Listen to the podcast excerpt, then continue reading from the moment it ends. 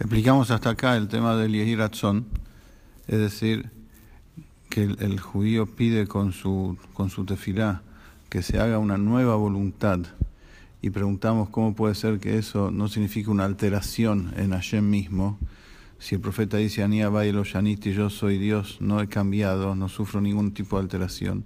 Y explicamos que el razón, la voluntad de Hashem, es igual que la sefirot, es como si fuera una sefira más, es decir, un lebush, una vestimenta. Y se trata solamente de cambiar una vestimenta. El infinito de Hashem, que es inalterable, en vez de canalizarse por un lado, se canaliza por el otro. Ahora lo explica quién tiene el poder este, quién tiene el poder de pedir a Dios y causar como si fuera un cambio de vestimenta. Y contesta exclusivamente es Am Israel, el pueblo judío porque las almas de los Yudim están enraizadas en lo profundo de la divinidad, están enraizadas en, una ubicación espiritual que trasciende incluso a la Sefirot, en lo profundo, más profundo de la divinidad. Entonces, al igual como físicamente, cuando eh, hay que pedirle algo a un rey físico, ¿quién puede causar que el rey repiense algo, se replantee algo y cambie su decisión, la gente más cercana a él, la gente de la intimidad del rey, la gente que lo ve al rey eh, en, la, en la situación, digamos, más familiar. Esa gente puede hablar con el rey y convencer al rey o hacer pensar al rey para que cambie una decisión. De la misma forma sucede espiritualmente. Las almas de los Yehudim estamos enraizadas en lo más profundo de la divinidad, en lo más abstracto de lo abstracto, de, por fuera de la creación, como por decirlo de alguna forma. Entonces desde ahí, cuando el Yehudi pide de lo profundo de su corazón que Hashem cure al enfermo, por ejemplo, entonces tiene esa posibilidad de causar un reencauce en la, en la luz infinita de Hashem y que se canalice, en vez por, de la, por la geburá, por la severidad, que se canalice por la, por la bondad. Y, al igual que la persona, vuelve el rey a dar un ejemplo en la estructura física de la persona para después entender cómo sucede en, en, en lo alto. Al igual que en la persona, cuando uno cambia de voluntad, entonces cambia la manera de pensar, después habla diferente, conforme a lo que entendió, conforme a lo que quis, a lo que quiere ya en ese momento. Y, la consecuencia del habla se transforma también en una consecuencia en la acción, en el mundo externo, porque el habla repercute en el mundo externo. De la misma forma es todo el desarrollo de la luz creadora eh, desde, desde el infinito de Hashem. El Yehudi pide a Hashem que el enfermo se cure, por ejemplo. Entonces causa un, eh, que, la luz infinita, que es inalterable, como ya dijimos, se canalice por una voluntad diferente a la que estaba antes. Cambia Hashem su, su vestimenta. Ahora, ¿eso hacia dónde va espiritualmente? ¿Viene directo al enfermo? No, hay todo un proceso intermedio que primero afecta a la sefirot, es decir, cuando hay un cambio de vestimenta en la voluntad de Hashem, entonces, esa, luz infinita, canalizada por la voluntad nueva, va y toca a la sefirá de Jochma. La sefirá de Jochma es el comienzo del proceso creativo del, descenso progresivo de la luz de Hashem para, crear.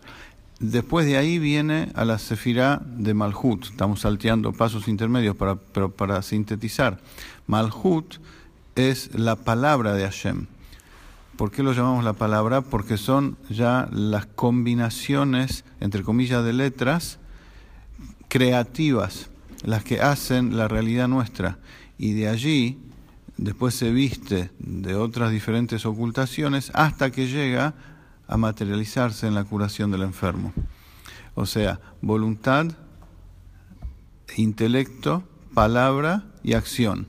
Estas son, estos son los pasos que sigue la luz divina hasta curar al enfermo, de la misma forma como es en, la estructura, en la estructura humana. Y como ya dijimos, esto es así porque el hombre está hecho a imagen y semejanza, eh, de Hashem, entonces esto nos permite entender, como explican los cabalistas, entender cómo es todo el proceso en lo, en lo alto, desde el infinito de Hashem, cómo se materializan las cosas.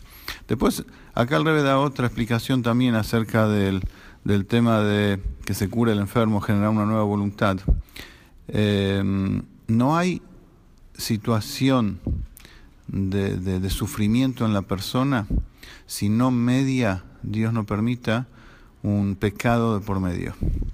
O sea, Hashem nos dice en la Torah, Él estableció un sistema, como ya hablamos en clases anteriores. Dentro del sistema que Él estableció hay causa y efecto. Uno hace una mitzvah, causa una luz de bondad. Uno hace una transgresión, o sea, algo está contra la voluntad de Dios, automáticamente Él, la persona misma, es el causante de, una, de un acto de severidad por parte de lo alto. O sea, es un sistema de ida y vuelta automático. Por eso, las enfermedades que sufre la gente son el producto, son el resultado de, toda la vida de, de cosas que, Hashem, que, que, uno va haciendo, pensando, diciendo contra la voluntad de Hashem, queriendo, sin querer, pero cosas que van eh, eh, debilitando el, el, contacto del alma con Dios y eso va debilitando el cuerpo a su vez.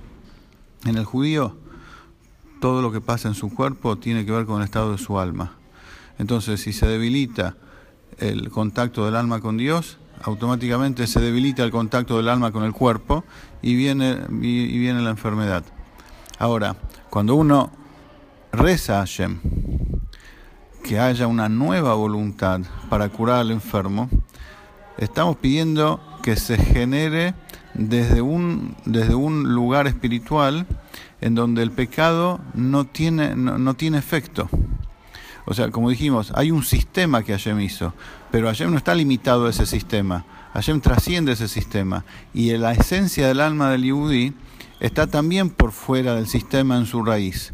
De modo que cuando el judío hace teshuvah, Teshuvah retorna a Dios, se arrepiente de lo que hizo y pide a Hashem desde ahí, desde lo más profundo, entonces tiene la posibilidad de conectarse con Dios como está por fuera del sistema de la creación y generar desde allí un nuevo flujo de vida, un nuevo flujo de luz infinita, donde el pecado ahí no, no causó efecto y de ahí generar de vuelta otro proceso de cero que se inviste en la Sefirot, después en Malhut y después llega al, cuerpo físico y, y, como consecuencia de esa Teshuvah que generó una nueva, un nuevo flujo de vida desde, desde el infinito de Hashem, el enfermo se cura. ¿Pero por qué?